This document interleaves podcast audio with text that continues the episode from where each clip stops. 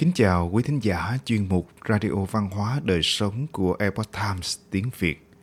Hôm nay, chúng tôi hân hạnh gửi đến quý thính giả bài viết của tác giả Tống Bảo Lam, nhan đề Cuộc kỳ ngộ của Tú Tài Rồng gỗ hóa rồng thật, dự ngôn của thần tăng ứng nghiệm do Xuân Hoàng chuyển ngữ theo bản gốc từ Epoch Times Hoa ngữ. Mời quý vị cùng lắng nghe.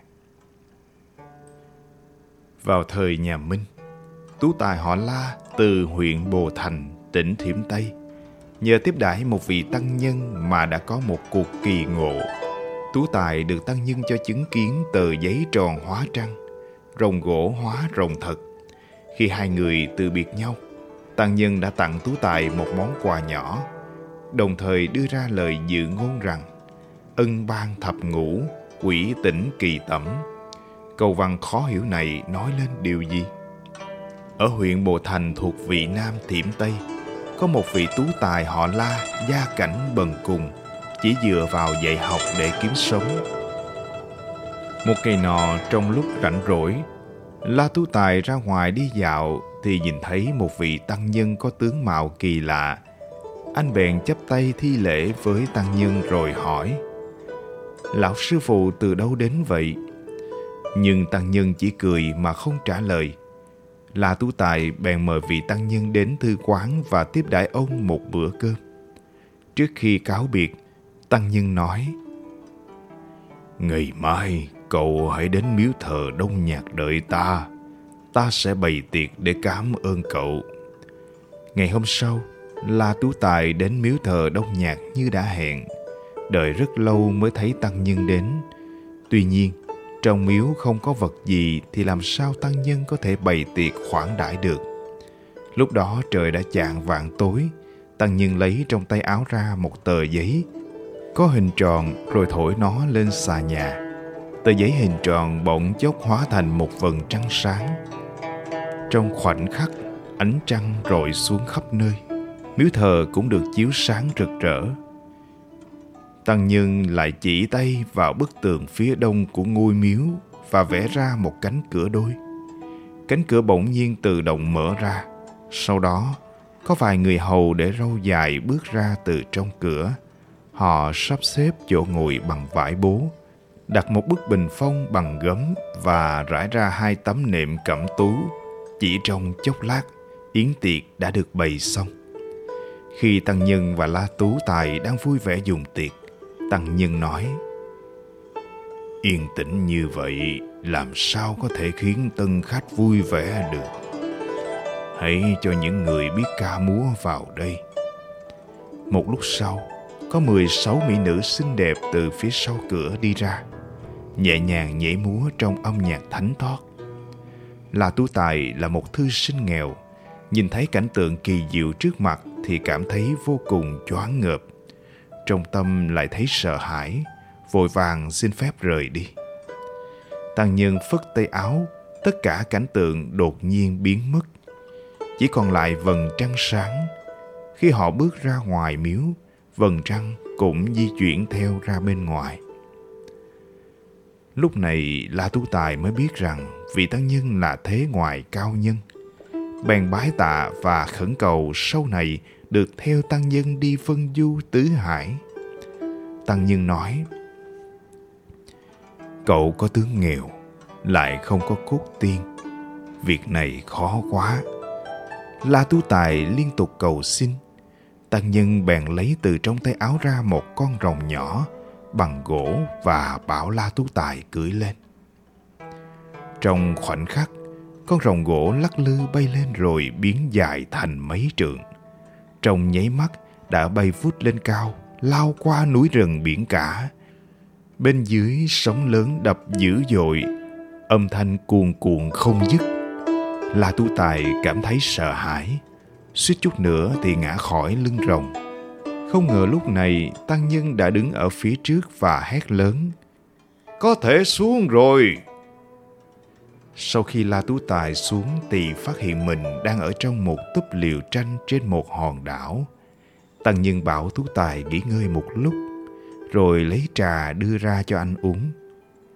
Đột nhiên, bên ngoài túp liều xuất hiện một con hổ trắng to lớn, há miệng lao về phía Tú Tài. Tăng Nhân hét to đuổi bạch hổ đi.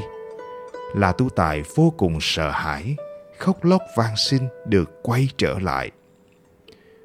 Tăng Nhân nói, Ta biết mà, cậu không thể đi vân du với ta được.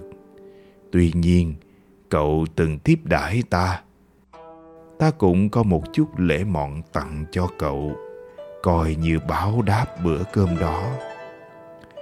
Tăng nhân đổ từ trong lọ ra một viên thuốc nhỏ như hạt đậu, lại bẻ vài tấc trúc tặng cho Tú Tài và nói rằng sau khi cậu quay về, lúc nào đến ân ban thập ngũ, quỷ tỉnh kỳ tẩm, cậu hãy dùng những cái này để thoát khỏi cảnh túng quẫn.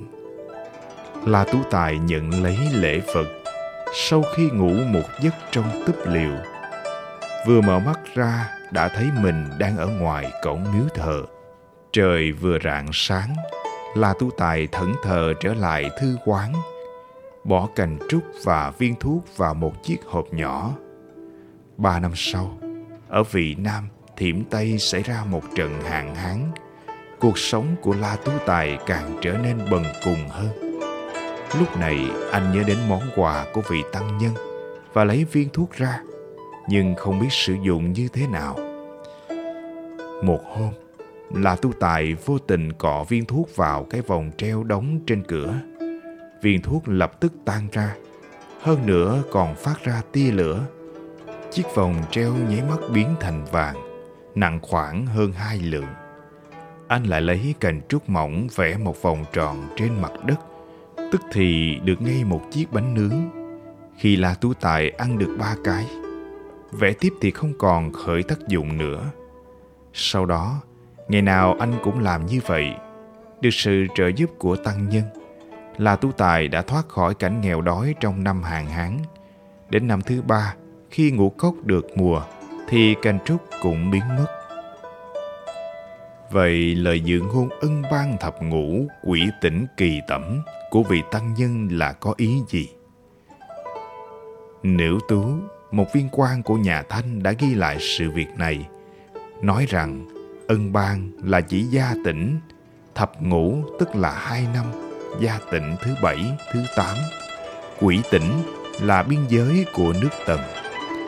Từ ân ban có nguồn gốc từ cuốn sách thường thư vô vật, nguyên văn viết Cao tông bất cản hoang trữ, gia tỉnh ân ban. Chỉ vu tiểu đại vô thời hoặc oán, nghĩa là vị vua tài đức vẹn toàn của nhà thương là Cao Tông Vũ Đinh, siêng năng quản lý đất nước, hành thiện nhân chính, các quan đại thần và dân chúng trong triều không ai phàn nàn gì về ông. Gia tỉnh ân ban, gia là thiện, tỉnh là mưu lược quốc sách. Câu này là chỉ những chính sách lớn nhỏ do Cao Tông thực hiện, dùng lễ nhạc giáo hóa dân chúng, thiên hạ an cư lạc nghiệp, bách tính ấm no hạnh phúc. Tăng nhân lấy ân ban để ẩn dụ cho gia tỉnh. Hai sao quỷ và tỉnh thuộc chòm sao chu tước ở phía nam. Theo Hán thư địa lý chí, quỷ tỉnh chủ yếu đối ứng với biên giới của nước Tần, tương đương với giải thiểm Tây và Cam Túc, và cũng bao gồm phần lớn tứ xuyên. Tẩm là âm dương bất hòa dẫn đến tai họa.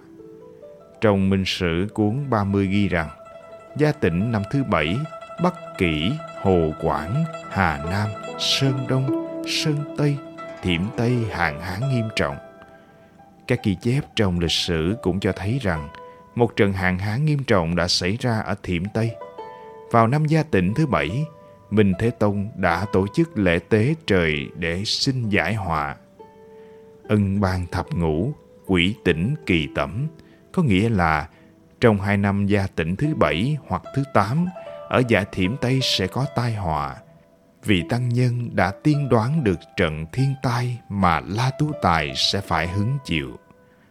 Câu chuyện kể trên theo nguồn tư liệu Cô Thặng Tần Cô, quyển 6. Quý thính giả thân mến, Chuyên mục Radio Văn hóa Đời Sống của Epoch Times tiếng Việt đến đây là hết. Để đọc các bài viết khác của chúng tôi, quý vị có thể truy cập vào trang web epochtimesviet.com. Cảm ơn quý vị đã lắng nghe, quan tâm và đăng ký kênh. Chào tạm biệt và hẹn gặp lại quý vị trong chương trình lần sau. Kính chúc mọi điều bình an và tốt lành đến quý vị cùng người thân.